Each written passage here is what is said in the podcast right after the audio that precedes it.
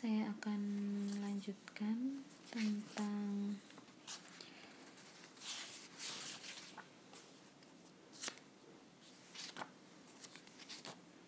bentuk dan sistem pemerintahan negara Republik Indonesia.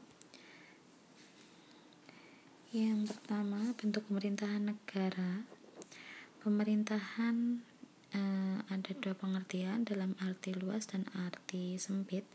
Pemerintahan dalam arti luas yaitu pemerintahan yang terdiri dari tiga kekuasaan yang masing-masing terpisah satu sama lain.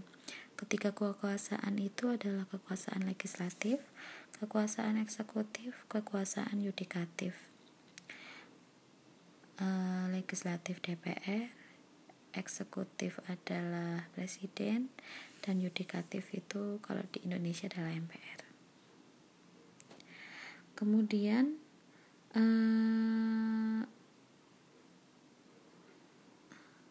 pemerintah kekuasaan di berdasarkan uh, apa namanya tiga kekuasaan itu disebut dengan teori trias politika dari Montesquieu. Tetapi menurut Van Vollenhoven, pemerintah dalam arti luas berbeda dengan teori trias polit politika. Sorry. Menurut Van Vollenhoven, pemerintah dalam arti luas mencakup tindakan atau kegiatan pemerintah dalam arti sempit, gesture, kedua tindakan atau kegiatan polisi, politi, yang ketiga tindakan atau kegiatan peradilan, Rechtspraak, yang keempat tindakan membuat peraturan, Regeling with Giving, sedangkan pemerintah dalam arti luas menurut Lemaire adalah pemerintah yang meliputi kegiatan penyelenggaraan kesejahteraan umum, Besturzorg, kegiatan pemerintahan dalam arti sempit, kegiatan kepolisian, kegiatan peradilan, kegiatan membuat peraturan, dan sedangkan donor berpendapat bahwa pemerintah dalam arti luas menjadi dua tingkatan atau dwi praja, yaitu alat-alat pemerintahan yang menentukan hukum negara politik negara, yang kedua alat-alat perlengkapan pemerintahan yang menjalankan politik negara yang telah ditentukan. Kemudian yang kedua, pemerintah dalam arti sempit adalah badan pelaksana kegiatan eksekutif saja, tidak termasuk badan kepolisian, peradilan, badan perundang-undangan.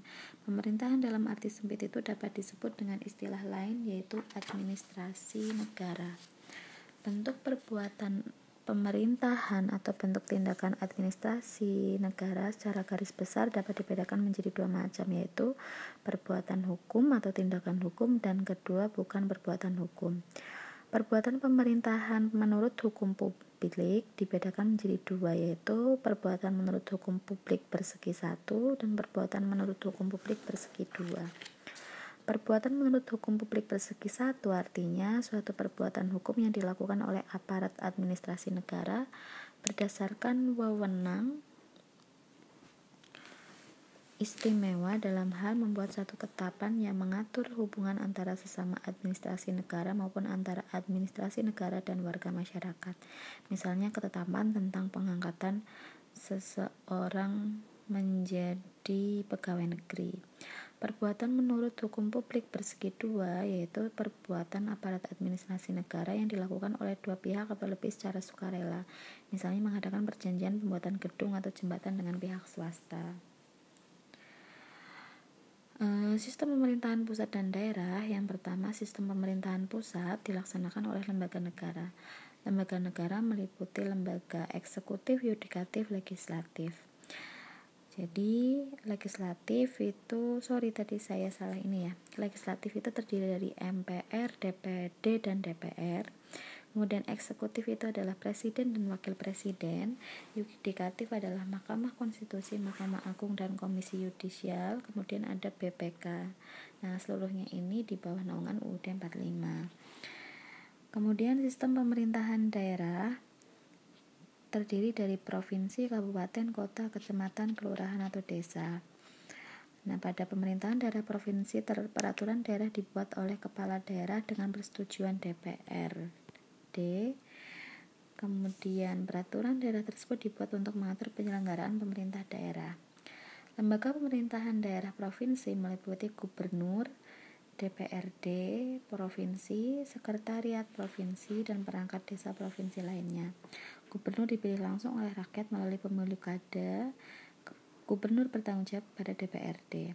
Gubernur dalam menjalankan tugasnya mempunyai kewajiban yang pertama mempertahankan dan memelihara keutuhan negara kesatuan Republik Indonesia, kedua memegang teguh Pancasila dan UUD 45, yang ketiga menegakkan seluruh peraturan perundang-undangan, yang keempat meningkatkan taraf kesejahteraan rakyat, yang kelima memelihara keamanan, ketertiban dan ketentraman masyarakat, yang keenam bersama dengan DPRD provinsi membuat peraturan daerah, yang ketujuh memimpin penyelenggaraan pemerintahan daerah berdasarkan kebijakan yang ditetapkan bersama DPRD provinsi.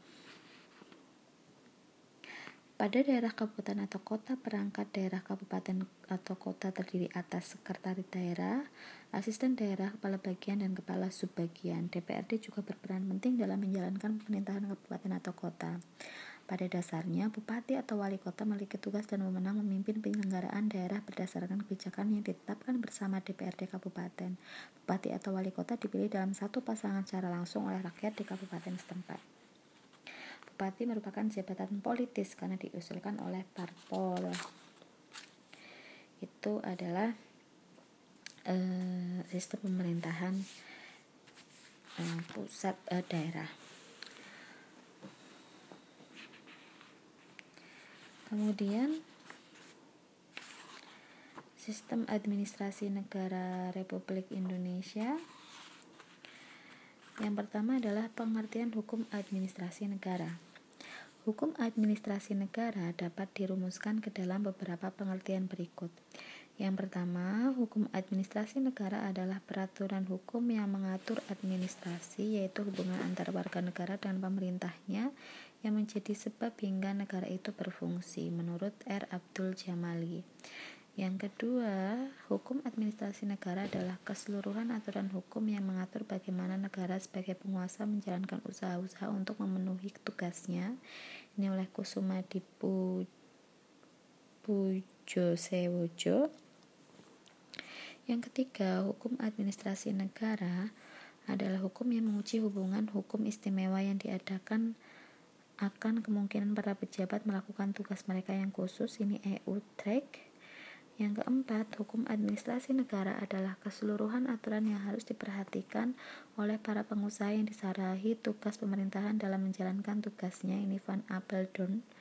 Yang kelima, hukum administrasi negara adalah hukum yang mengatur tentang hubungan hubungan hukum antara jabatan-jabatan dalam negara dengan warga masyarakat. Ini Joko Sutono. Yang terakhir, istilah hukum administrasi negara adalah terjemahan dari istilah administrasi Reich bahasa Belanda. Kemudian objek hukum administrasi negara ini berangkat dari pendapat Profesor Joko Sutono SH bahwa hukum administrasi negara adalah hukum yang mengatur hubungan hukum antara jabatan-jabatan dalam negara para eh, dan para warga masyarakat, maka dapat disimpulkan bahwa objek hukum administrasi negara adalah pemegang jabatan dalam negara itu atau alat-alat perlengkapan negara dan warga masyarakat jadi pemegang jabatan dalam negara dan warga masyarakatnya. Pendapat lain mengatakan bahwa sebenarnya objek hukum administrasi sama dengan objek hukum tata negara yaitu negara. Ini pendapat Suhino SH. Nah, pendapat demikian dilandasi alasan bahwa hukum administrasi negara dan hukum tata negara sama-sama mengatur negara. Namun, kedua hukum tersebut berbeda, yaitu hukum administrasi negara mengatur negara dalam keadaan bergerak, sedangkan hukum tata negara dalam keadaan diam. Maksud dari istilah negara dalam keadaan bergerak adalah bahwa negara tersebut dalam keadaan hidup. Hal ini berarti bahwa jabatan-jabatan atau alat-alat perlengkapan negara yang ada pada negara telah melaksanakan tugasnya sesuai dengan fungsi masing-masing. Istilah negara dalam keadaan diam berarti bahwa negara itu belum hidup sebagaimana mestinya. Hal ini berarti bahwa alat-alat perlengkapan negara yang ada belum menjalankan fungsinya. Dari penjelasan di atas dapat diketahui tentang perbedaan antara hukum administrasi negara dan hukum tata negara.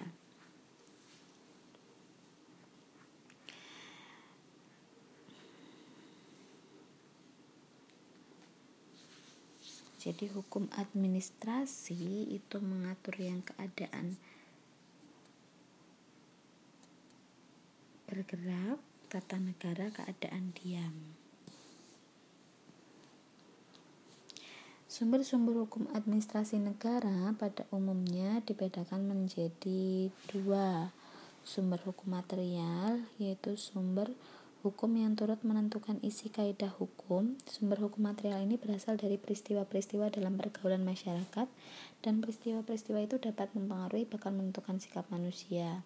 Kemudian sumber hukum formal yaitu sumber hukum yang sudah diberi bentuk tertentu agar berlaku umum suatu kaidah harus diberi bentuk sehingga pemerintah dapat mempertahankannya. Nah, sumber hukum itu apa sebenarnya? Jadi Hukum dapat ditinjau dari berbagai aspek. Seseorang mampu menjelaskan hukum positif yang berlaku dan secara bersamaan mampu menjelaskan dengan tegas sumber-sumber tempat hukum positif itu dikaji. Ketika orang menulis suatu studi yang bersifat sejarah, maka sumber-sumber hukum kebanyakan itu adalah sumber-sumber hukum lain seperti hasil-hasil tulisan ilmu pengetahuan yang lama, notulen dari sidang rapat, dan sebagainya. Kemudian yang kedua, Pancasila sebagai sumber hukum Pancasila dinyatakan sebagai sumber dari segala sumber hukum yang artinya bahwa Pancasila adalah pandangan hidup, kesadaran dan cita-cita hukum serta cita-cita mengenai kemerdekaan individu, kemerdekaan bangsa, perikemanusiaan, keadilan sosial, perdamaian nasional dan mundial, cita-cita politik mengenai sifat, bentuk, dan tujuan negara, cita-cita moral mengenai kehidupan kemasyarakatan dan keamanan, dan keagamaan sebagai pengenjawat tahan dari budi nurani manusia. Dalam TAP MPRS nomor 20 MPRS 1966 bahwa Pancasila itu mewujudkan dirinya dalam pertama proklamasi kemerdekaan 17 Agustus 45 kemudian yang kedua dekret 5 Juli 1959 yang isinya pembubaran konstituan konstituante berlakunya kembali UUD 45 dan tidak berlaku lagi UUDS 1950 yang ketiga pembentukan MPRS dan DPAS, yang keempat Undang-Undang Dasar Proklamasi dan adalah Undang-Undang 45 yang terdiri atas pembukaan, preambul, batang tubuh, dan penutup. Yang kelima Surat Perintah 11 Maret 1966.